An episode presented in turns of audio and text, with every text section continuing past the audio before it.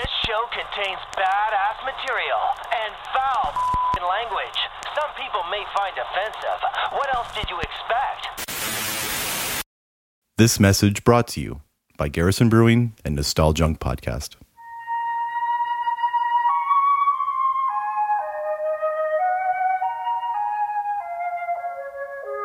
Tall Ship Amber by Garrison is an amber red ale, a tasty, premium East Coast ale brewed with adventure, craft, pride, and independence. This beer delivers on true refreshment with an easygoing style. Drop anchor, hoist a glass, and launch into one. For more information, why not visit garrisonbrewing.com? Welcome back to the Stall Junk Podcast. This Hey. is yeah. We are in the dog days of summer today, Oh my but god, yeah, I'm feeling it too. I went, I'm you know what? I'm feeling it, but I'm not feeling it. yeah, not feel, I don't think you're feeling it quite like me today. Kyle uh, had a date with the sun today. yeah, the glorious that glorious. and I'll tell you, the sun. yeah, I mean, at some point we've all been on a date where we did not consent to something, and this was one of those dates. Yes, well, I mean, I consented. I just, I don't know. I wasn't, uh, I wasn't properly prepared. I guess, or like- Protected. yeah, I didn't get myself in the right headspace for it. He was violated. You know, you just go to the beach and um, have the, all the best intentions and just decide it's like, oh, it's too hot. Let's go see how the water is. Oh, forgot to put on the sunscreen. Forty-five minutes to an hour later, you're like, whoops. Or like you don't even feel it at the time. It was only, you know, hours later when I'm at my house where I'm like, wow, my um, my shoulders and back are on fire. That's that's great. Yeah. The summer, yeah, she is. uh She's cooking. She she cooking. Yeah, yeah. I think I cooked myself. Look at your skin. Stick a fork in me, Jerry. I'm done. The world can feel like a pretty hopeless place nowadays. There are about a billion problems in the world, but yet it feels like no one's willing to talk about them.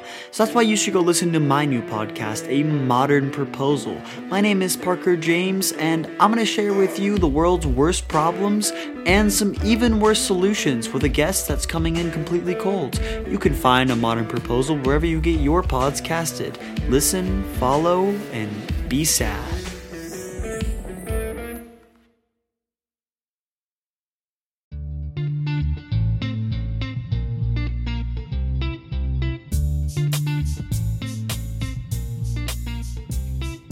There, I'm Lisa, And I'm Agnes. and together we are Sass and Sips, a watch rewatch podcast.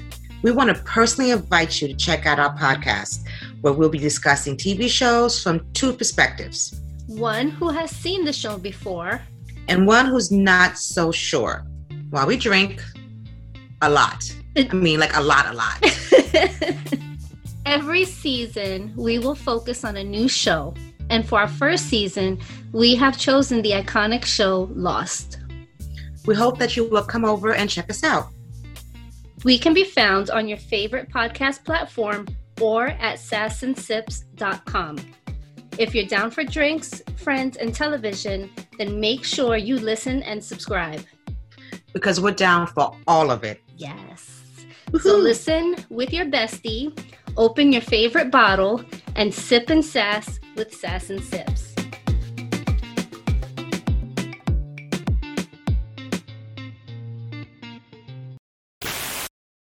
Taking inspiration from Kyle's uh, battle against the heat Mm-hmm. in the tropical balmy summer of Halifax. Yeah. Well, I mean, it was thirty something. It was. It was. Who That's, says Cel- glo- that's Celsius. yeah, yeah, well, that's true. Yeah. Who says global warming is a bad thing, right? Hey, hey, you got any gum? We're gonna do a summer episode. Mm-hmm. This is awesome, and especially since this summer movie season seems to be canceled, which is terrible. But one thing we can do is talk about summer movies, the all the great summer movies that have you know come come and gone, kind of thing. As we're watching, we're got a little background. You, you can't see it obviously, but got some Friday the Thirteenth happening in the Yes, background. Some summer camp action happening. And just like you, turn the ripe old age of oh yeah, this forty. is 1980, right? Yeah, Yeah. I forget. Yeah. How do you rank a summer movie? Be it a horror, be it otherwise. How do you rank it?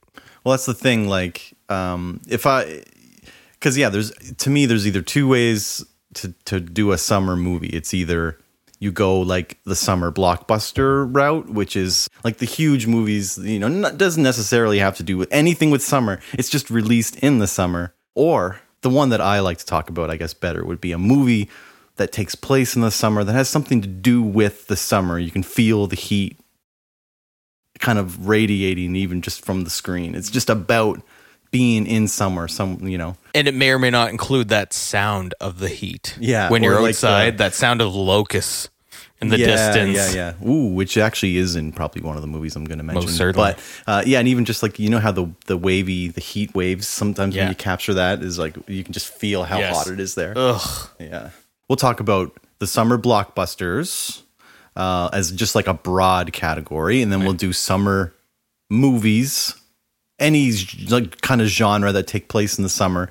But also, we got to give the love to you know our you know our love of the horror with like a summer horror movie, like say, I mean Friday the Thirteenth Yes. on. We might Yeah. talk about that, but. Yeah, you never know. But so, in order to start this off, I think we should just like talk about the elephant in the room for summer movies. So this, like, you, I Just get it out of the got way. to expect we're going to talk about it. Might as well get it out of the way because you've heard it all before. This applies to all three categories, and it is, of course, give it to him. It is as if God created the devil and gave him jaws.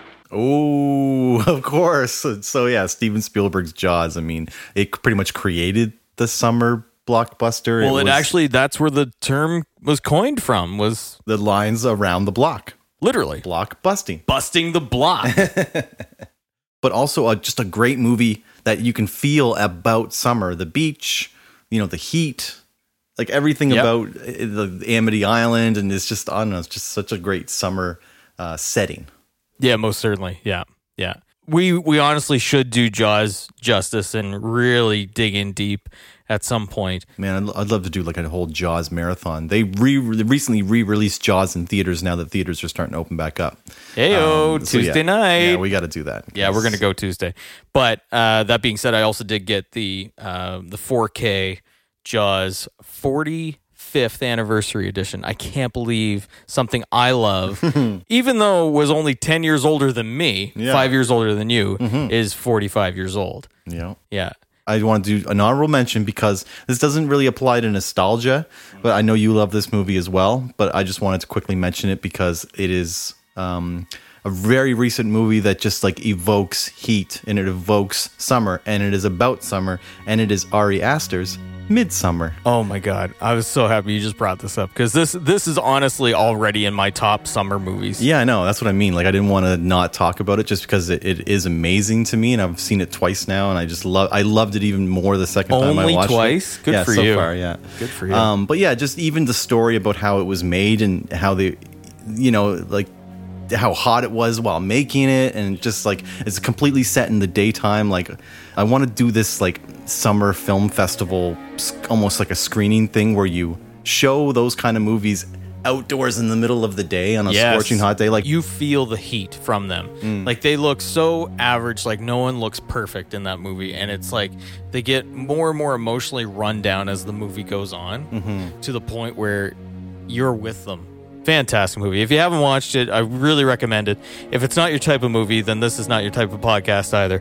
But it is fantastic and it is the future of horror. This this this new wave of horror is out of this world. It doesn't need monsters. It doesn't need the tropes that we were used to. Exactly. He's trying new things again with so like Ari Aster and and Robert Eggers seem to be the two leading the charge on a kind Oh, of certainly. I don't know. And Robert Eggers especially seems to be kind of a Oh, and Jordan Peele, that's true too. of course. Actually, is is us we, us might be is that take Hell place in the summer? It does. They look hot too. Yeah. Like even in night in the darkness, it's like, like, a carnival, a summer carnival. Yeah. I, I, the, the the Adelaide character is sweaty the entirety of the movie, right? Like as soon as she finds out that basically they're they're around that beach right above the subterranean yeah, entry, yeah, Yeah, It's a summer she's movie. upset. Yeah, and then in the end of the movie, like she's she's damp.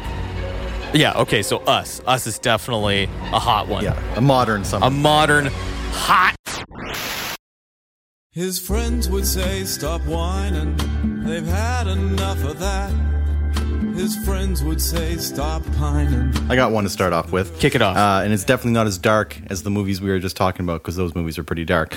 So, released July 15th, 1998. I was 18 years old. Worldwide gross $369 million. God damn. and it is Jesus Christ. the Farrelly Brothers, There's Something About Mary. Wow. One of my favorite comedies of all time has always been. Yeah. Uh, it's completely rewatchable. You know, every time it's just on TV, I could still watch it. Nice. It, actually, and it is a summer vibe. Takes place kind of in the summer. Ben Stiller, uh, Cameron Diaz, even just like small part by Chris Elliott. Do you remember Chris Elliott? And there's something about Mary. Oh yeah. he's like his best friend, and he's just kind I don't know. He's just kind of really funny. But just so many, obviously, the sperm Yeah. used as hair gel is My just God. completely iconic, I guess, at this point. Just so many funny parts in that movie. is just such a great one to go back to, and uh, definitely a summer blockbuster that I remember very highly. Most certainly. 1999. I am 14 years old. American Pie hit the theaters. Oh man, yeah, that's a good one. This movie is one of those movies that if it's on, I don't I don't not watch it. It's just it can be background noise. Mm. I still enjoy it as silly as a lot of the humor is. You've got an actually really really great cast. We'll just tell your mother we ate it all. one of the big parts of that movie that makes you feel like summer's here is the soundtrack. Yeah, yeah. You got a lot of pop punk on that. Like Blink. Like Blink, who are in the Come movie. on. yeah, a little cameo. Yeah. So like it's just it's just movies and moments like that in the movies that make you feel like summer's here and that's one of those ones for me. It doesn't have to be a good movie. It's just one of those ones that takes you back instantly. You close your eyes and you're like, "What's a summer movie?" Boom, American Pie for me. Yeah. Also, it, it identifies with, I guess, me in the age group that how old I was at the time. It's about, it was about me and my friends. Yeah, yeah, yeah. You know, Yeah. you could totally identify. And it takes place like prom, the last day of school, kind of leading into the summer. Definitely has that vibe. You know what I mean? And even the guys are like just taking that almost breakfast club idea of like they're not complete stereotypes by any means like the breakfast club but you got the jock you got the nerdy kind of guy you got stifler who's like the uber popular jock. Yeah. And I don't know, there's just a nice mix of characters and, and totally believable as a group of friends. Uh, yeah. Yeah, which like you said, it's probably the group of friends that we actually had in real life anyway. Yeah, that's true. Yeah. So yeah, American Pie. I'll throw that in the hat. All right, check this one out. The same year as There's Something About Mary, um, July 24th, 1998, worldwide gross $482 million. In one of the most stunning Best Picture upsets of all time, it lost to friggin' Shakespeare in Love, a movie that nobody can really remembers. Oh, come on Steven now. Spielberg's Saving Private Ryan. And I remember, I still remember this um, theater watching experience because we got there like a little late. The movie was completely, of course, just like out of control packed, and we had to sit in the front row.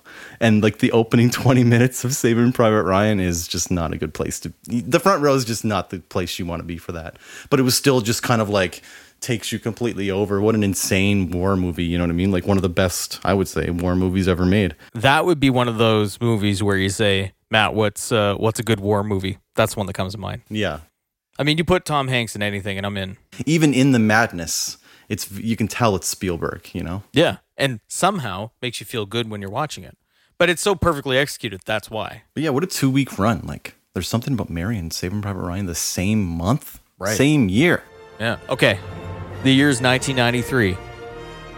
Guess who's still dominating the box office? Senor Spielbergo? It is Jurassic Park. Hey. There's something really magical and terrifying about that kitchen scene with the raptors. Oh yeah, amazing. I still remember when the raptor jumps towards the camera to, to grab it, Alexa, as Yep. like Timmy's trying to pull her through the the you know the the ceiling or whatever. Yeah. and like and I it was I remember it scared everybody the first time, and then the second time I went back, I even turned in my seat to watch the entire theater go. Yeah, actually, that moment right there, I have a big memory of, and it, I went to it with my mom. So that scene there, I'm sitting there and I'm laughing already to myself because I know that mom's gonna start like.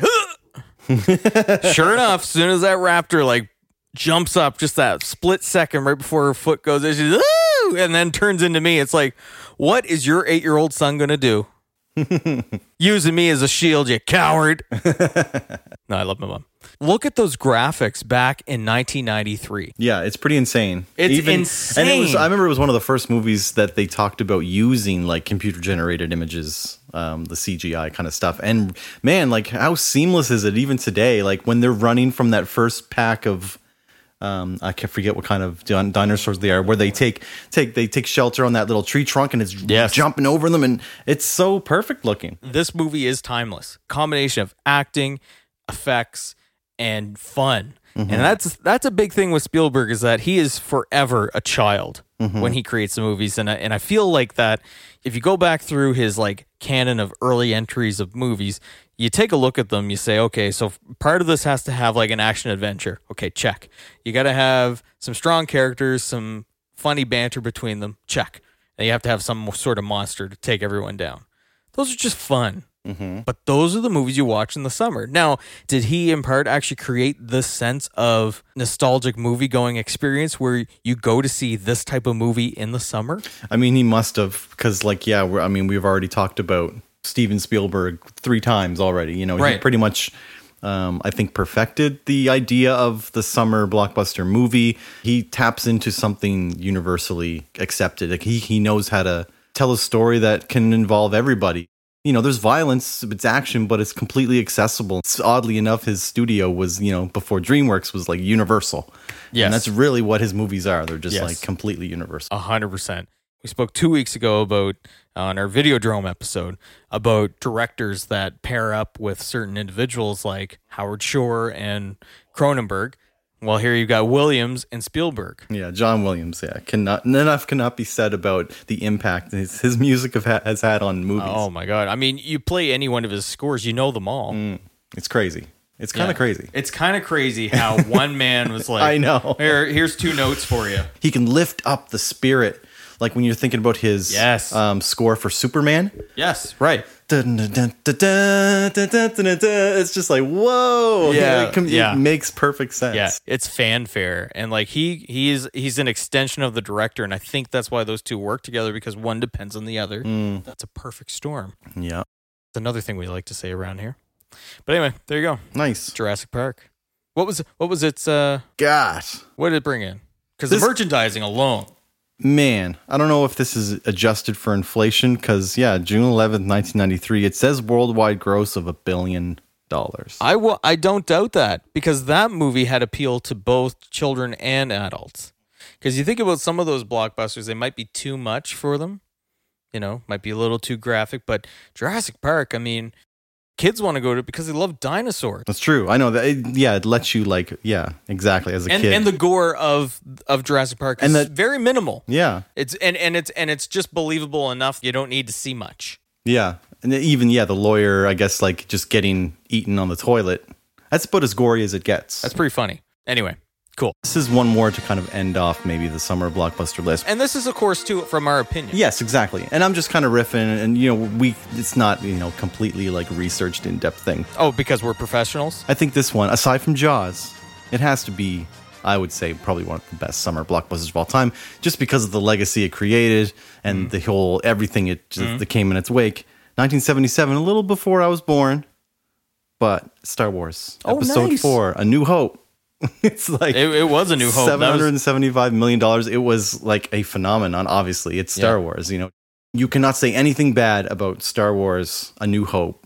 Mm. A perfect movie, um, perfect like action fantasy heroes and villains and um, swashbuckling. And Yeah, even though it's set in right. space, it's like pirates. And It really is. It's kind of a yeah, an Yeah. amazing, amazing story. And also, yeah, very low budget. Um, very low. awesome effects, perfect effects even for the time Yeah. um, iconic like Darth Vader and you Again. know, Luke Skywalker Again, John Williams soundtrack. John Williams again yeah exactly yeah. I would love love love episode four especially I think Yes. even more than the other ones like you know there's always the debate Empire or Jedi or Well, Empire turns 40 this year as well. Hmm. Um, but the thing about Empire is it's a thinking man's Star Wars. a little slower So so that's a fun list. I think it's time to maybe crack another beer I think it is. Kyle and I, with the Nostalgia podcast, have partnered up with our buddies over at Garrison Brewery. So excited. That is so cool. Like Very cool. our first goal was just to create a podcast. That was it. We only had one goal. But I didn't think we were going to actually start, you know, partnering up with locals. But you know what it is? It's about it's about connecting with with memories, about nostalgia. And one of and one of the coolest things about Halifax for me is that a, a big part of our heritage and uh, my nostalgic memories of marketing and products that were made in Halifax was always a beer city. Yeah, like before the whole craft beer boom, you know, it was all like we were just all about Keith's because it was Yeah, it was and local. even even at that time it was still local. Like I I grew up in a Halifax where the Keith's brewery was like legit there still before it was bought Yeah. by, you know, I, I forget who bought them, but now they're out of Toronto anyways. yeah, and you know what? Kudos to them because you know. it, it only took them 200 years to get there. I know.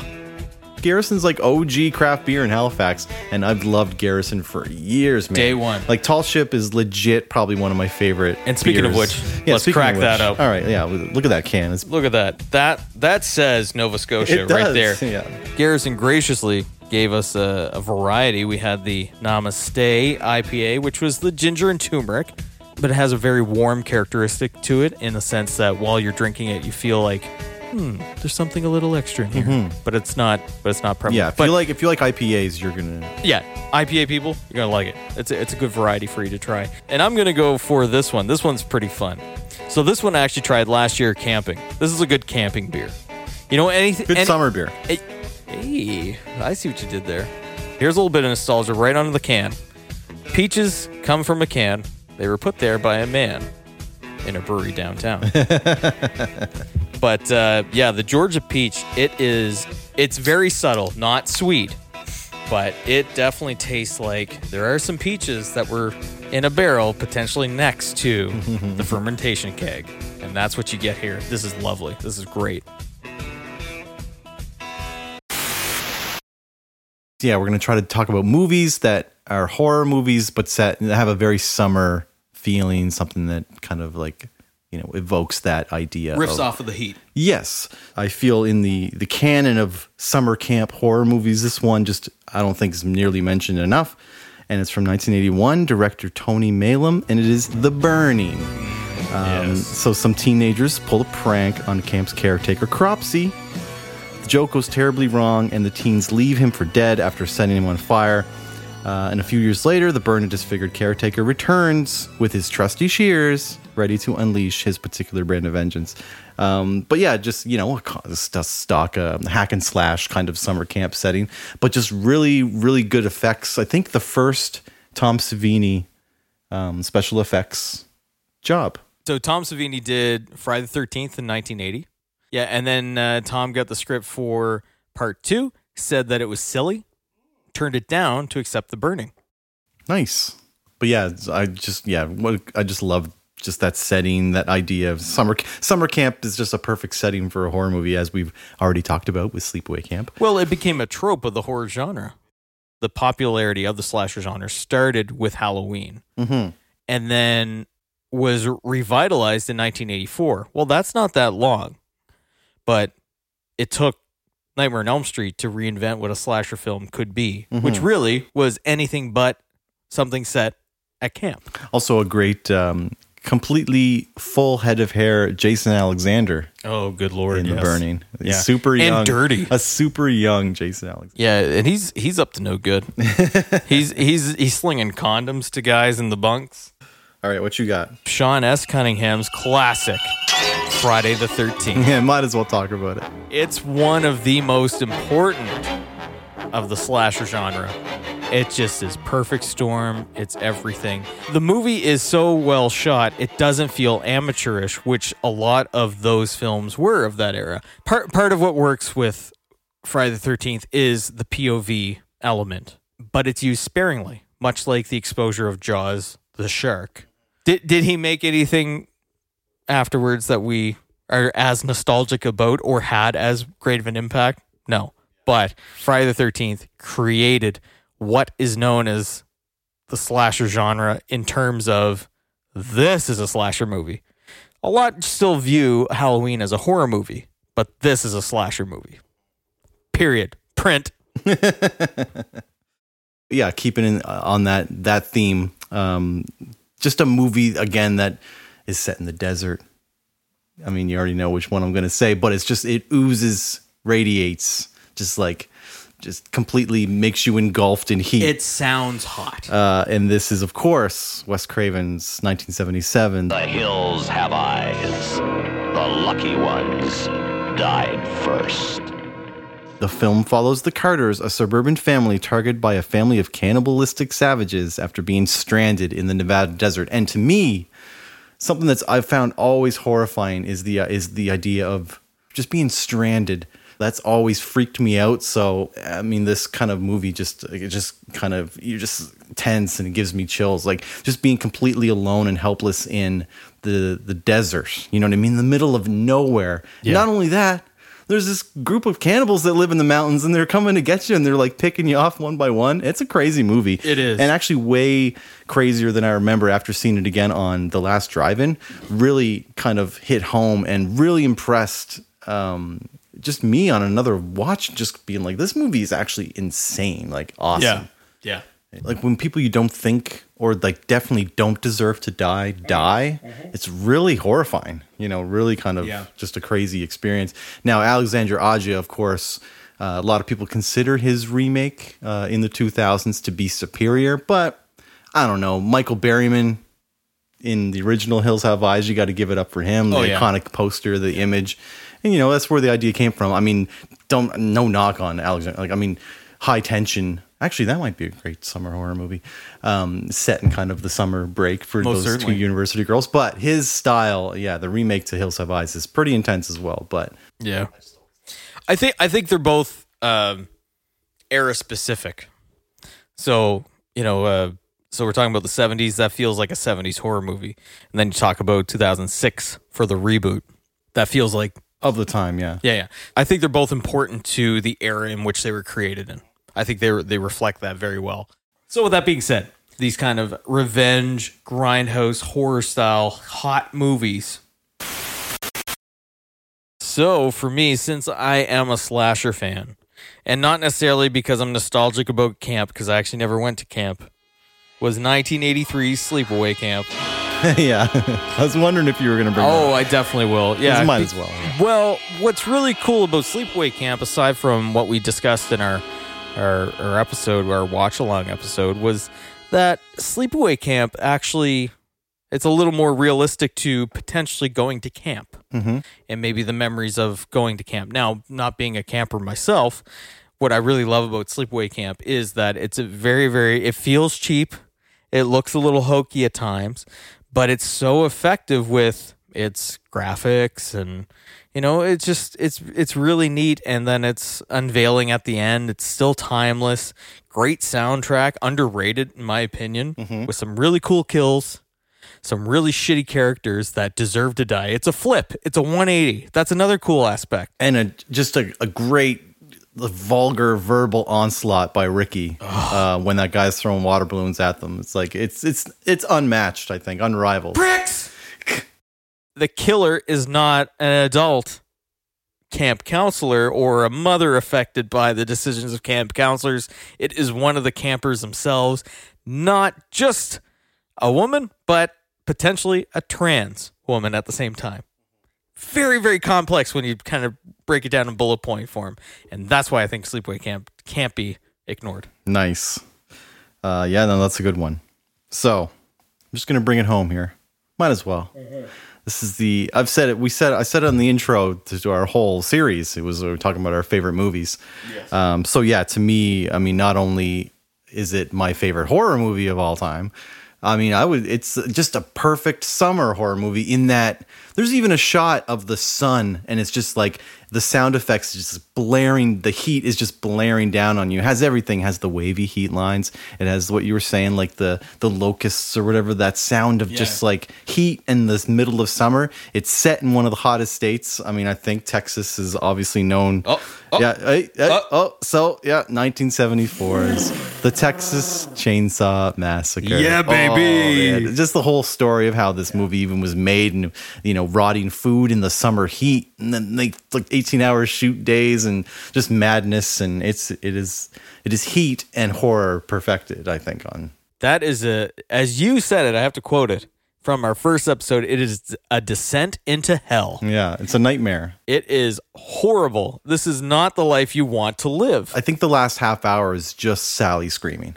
like and oh, and Yeah. and just sound effects of just that you know the weird like the pots and pans the Yes. the the Yeah. the music score they created for it and and just those jarring hits and like close yeah and close ups of like bloodshot eyes looking back and forth and it's, Yeah. the last half hour of the Texas Chainsaw Massacre is out of control. And again, you picked another grindhouse mm.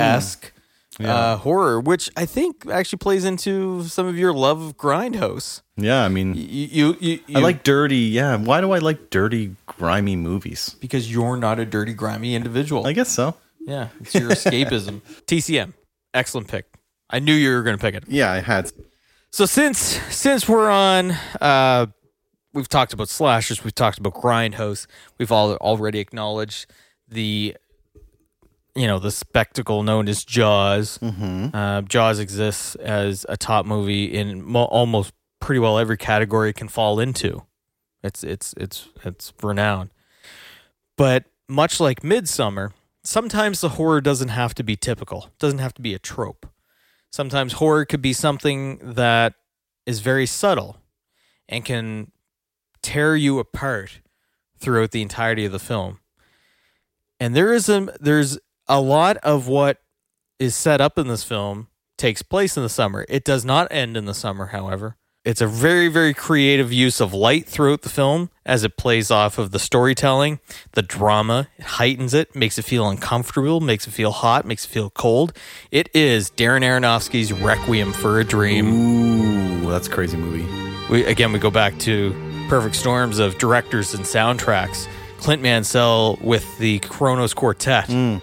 That infamous Lux Aeterna that he mm-hmm. created for that film. Now that is an iconic score. That movie, since it's 2020, is now 20 years old. When I was in high school, I used to get up early. We, you, you and I talked about this.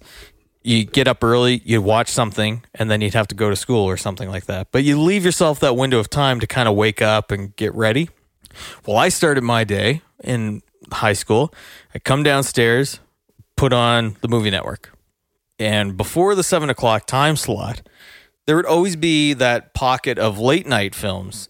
Requiem was one of those ones. And I saw the ending three times before I saw the whole movie. Now, that's a crazy movie to see the ending of first. You come in during that awful, amazing score. I think what I think what upsets me about the music is the images that go with it.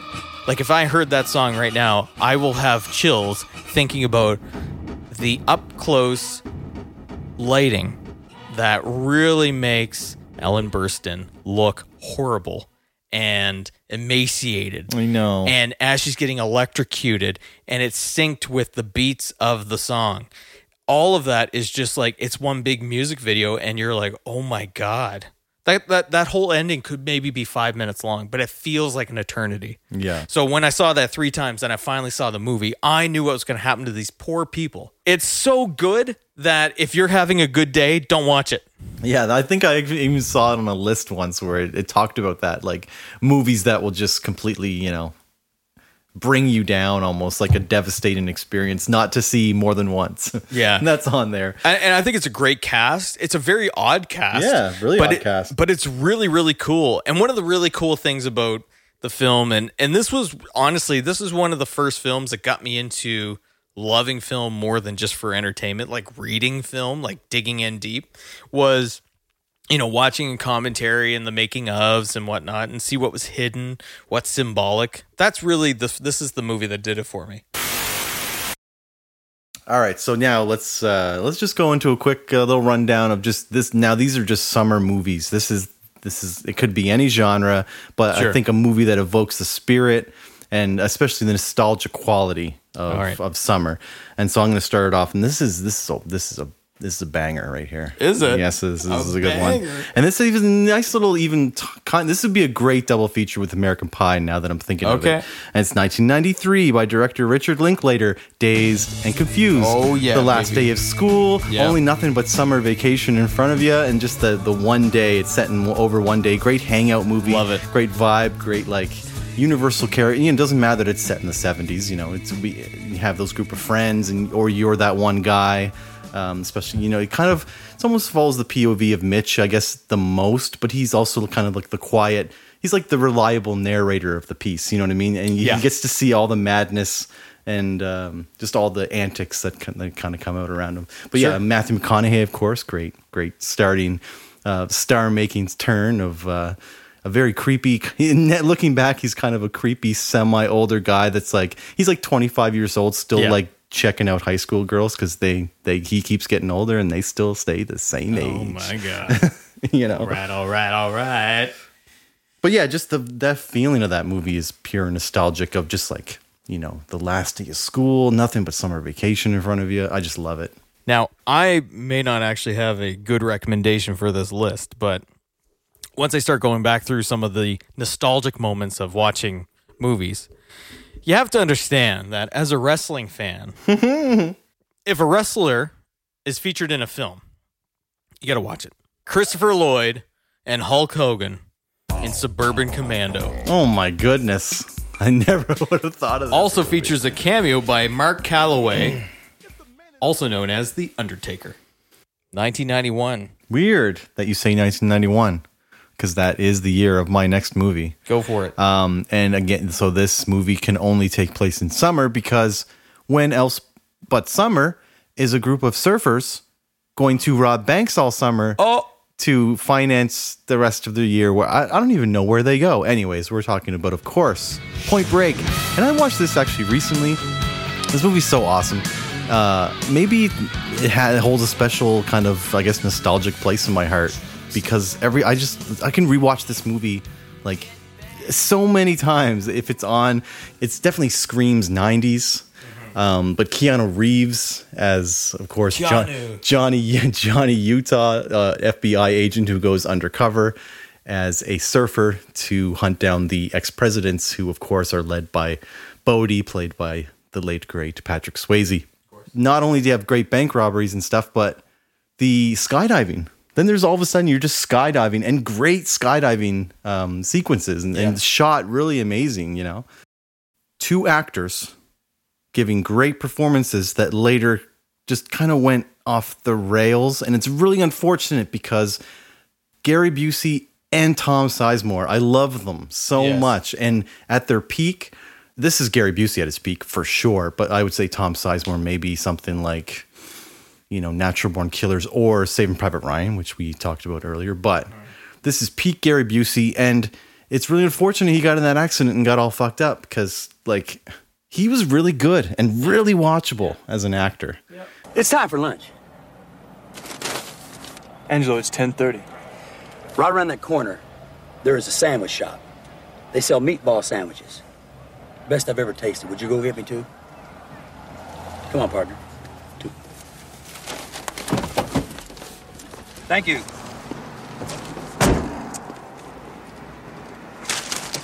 Utah, give me two. and he just puts up two fingers. And I, so I still bring that back to this day. Like if Don's, Hey, you know, Utah! I'll be like, hey, Don, give me two.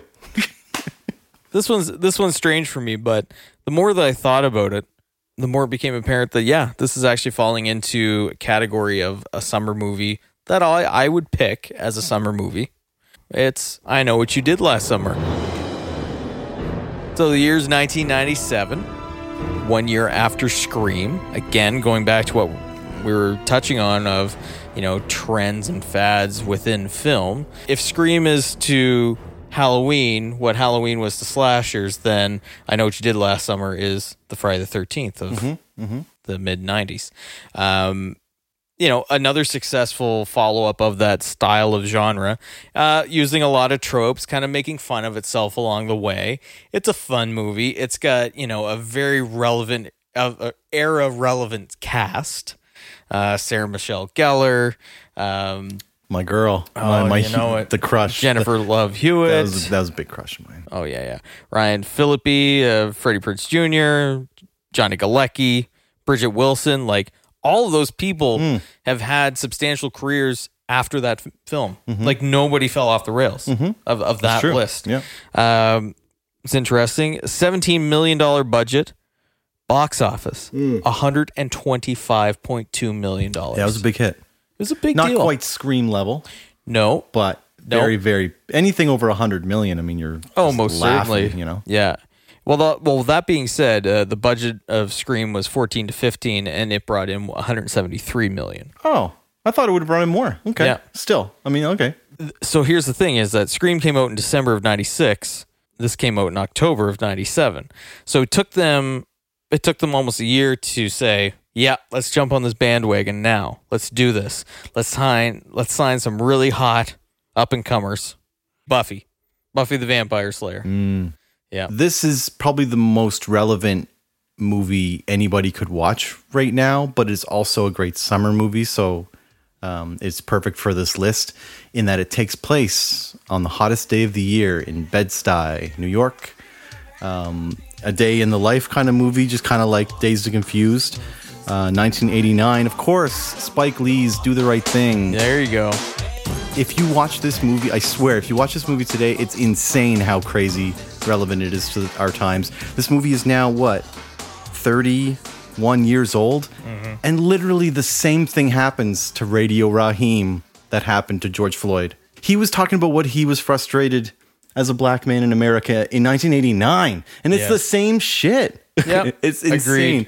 Um, but yeah, of course, the summer the summer setting is it takes place in the middle of summer and the hot you can feel the heat everyone's like sweating they're just in their apartments dying of heat um, uh, of course you know spike lee is the um, what's his name mookie the pizza delivery man that works for danny Mm. aiello and his pizza shop sal's pizzeria um, but yeah, and almost like the movie almost is staged like a play too. It's one thing I almost really liked about it. How it's like a, it's a slice of life kind of one of those movies like a Grapes of Wrath or a, Yeah. you know, a, just a, a simple setting, simple characters, but tempers and racial sensitivities and everything. Just it's literally a boiling pot that comes and boils over and erupts into, uh, you know, violence and and it's just so insane how much it makes sense to the world we still live in today. Holds a mirror up to society so perfectly. I'd be remiss to not pick this one. And I don't know truly if we can label it as summer, but for me, it feels like summer. Ferris Bueller's Day Off. Yeah, no, that's a good one. I think that was uh, kind of even a summer blockbuster. I think even away. Yeah, Yeah. I think it works as a summer film because it takes it's about just complete rebellion, like a complete, um, you know, freeing of yourself and doing what you want and just being. Yeah. Even though he's in school, assuming it might be fall. Yeah, I know. I It's know, an extension of your summer break. Yeah. He's not ready He's yet. taking his own summer vacation. But yeah, that's a good one. Not only is this by my favorite author ever, who I've read, you know, all of his books. Oh. This movie completely embodies nostalgia. It embodies like childhood memory and just the the friends that you used to have that you will always remember, even though you, they're not in your life anymore. Um, it's summer vacation. They they even talk about scenes like they're scared to go back to school, so you know it's like that that perfect you know bonding of kids in the summer. Um, and of course, it's 1986's Rob Reiner, Stand by Me, the greatest summer movie to me. That is to me that ever is a fantastic pick. This is about friendship. It's about adventure, being scared but wanting to, you know, kind of challenge yourself. Be on your own. Be your own person. Mostly, I remember, and what sticks with me about Stand by Me is just that idea of the times that you look back on. You know what I mean? Like Yeah. it, it's even narrated by Wil Wheaton as an older man, Richard Dreyfuss, who's now a writer, and he's writing about his time as a kid, and he's trying to remember, you know. And there's that great quote No, I never had friends like the friends I had when I was 12. Jesus does anyone.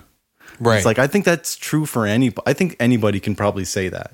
Mm. And what is it about that? Of like having those friends at that young an age that you- Well, I think I think when you turn 12, you're not yet a teenager, but you are so hell bent on being taken seriously Mm. as mature, being independent. That that just that awkward in between stage between being a child and a grown up, or one to be taken seriously. Mhm. And I think I think being twelve is a very very interesting, cool, and confusing time Mhm. Very- to be for sure. And when you find other friends that you're twelve, I think this is what will actually explain it: is that it's the bond of others in the exact same boat as you. Yeah. You may not have the same goals or interests in life, but you are all coping with being 12. Yeah, all scared of the same things and excited for the same things, and um, but just the setup too of let's let's like let's go on this road trip. Let's walk, you know, let's walk and find a dead body, and just such an interesting, I like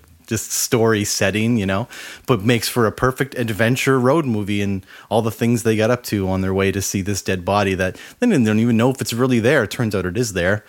Uh, but that's also a great scene too, where they realize like you know the illusion. Sometimes the reality is just not as I don't know. Reality is not as exciting as the dream. Maybe um, The chase is better than the catch. exactly, and that's what that's what probably the movie's about.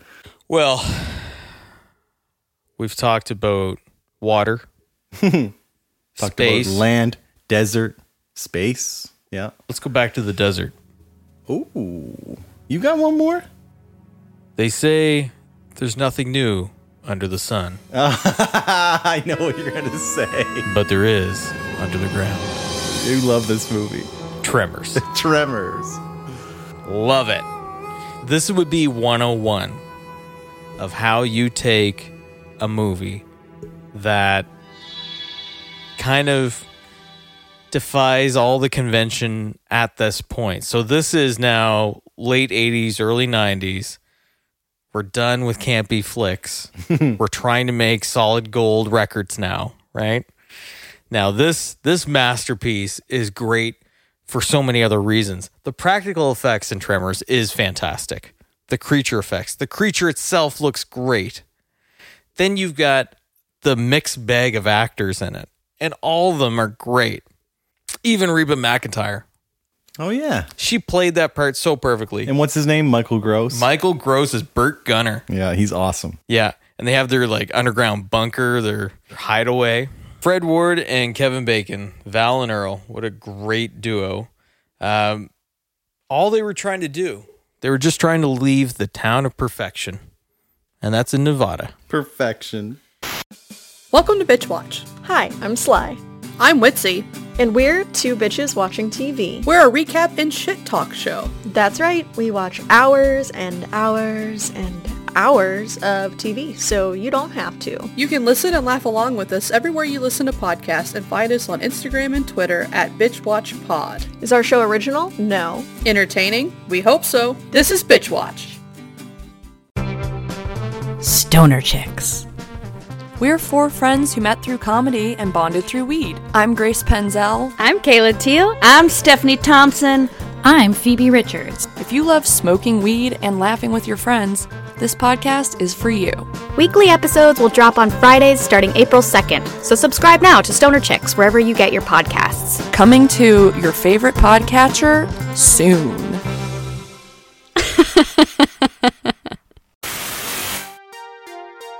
Well, that was the summer. First, we want to thank everyone who not only participates online in the discussion, but listens every week. You know, you don't have to be on Twitter to enjoy the show. It is such a trip to be able to see people from all over the world reach out to us, link up through our own silly nostalgia. What I was worried about was that who are we to be another nostalgia movie horror podcast in the sea that already is is overwhelming with that category. Yeah. But you know, something has happened along the way that we're actually feeling very very comfortable um, continuously doing the show. So we're not discouraged, and it's all because of you guys. So thank you very much. Amazing. This is great. Yeah, amazing. So you know where to follow us at Nostalgunk everywhere. You know, that's Facebook, Twitter, and Instagram. Facebook, not so much. I'll, I'll be honest with you. There's a lot of boomers and Karens and Kens on there. Oh, but God. But I'm still on Facebook. I know you're. I know. But the Twitter is is is alive and well. That's for sure. And that's been a lot of fun. That's it's. I you know what I will say. Twitter is the ability to connect with people instantaneously. Uh, without having to go through some sort of weird filter. Like, if you want to talk to a celebrity on there, chances are you're going to get in touch with them better on Twitter than anywhere else. Yeah, for sure. Yeah. And I have. I And It's know. great. And you have. It's great. Barbara Crampton. Yeah, lover, icon. Like, how does she still look young? As the same, the same. I don't know. She a vampire. I don't know. She's beautiful. Yeah, gorgeous. uh, we become friends with a, an entire group of fellow podcasters. So, without it being a competition, it is complementary of itself. So, what we're doing is not trying to compete with each other; it's trying to support each other. We're holding each other up. That's the that's the takeaway of 2020. That's what we're doing for sure. Awesome. Very, very cool. And so, again, you guys know who you are. I don't want to start listing names because I'm going to forget another 20 of you. Honestly, there's a lot of you out there that were part of that group. So, um, the Super Pod Stars, the DM group, you know who you are. Nice. So, for Nostalgunk Podcast, I'm Kyle saying, Doctor, come on, what? What? Always do the right thing. That's it? That's it. I got it. I'm gone. So, this is Matt for Nostalgunk Podcast saying 1,100 men went into the water, 316 men come out. The Sharks took the rest. June the 29th, 1945. Anyway, we delivered the bomb. oh, yeah. Those two guys are just like,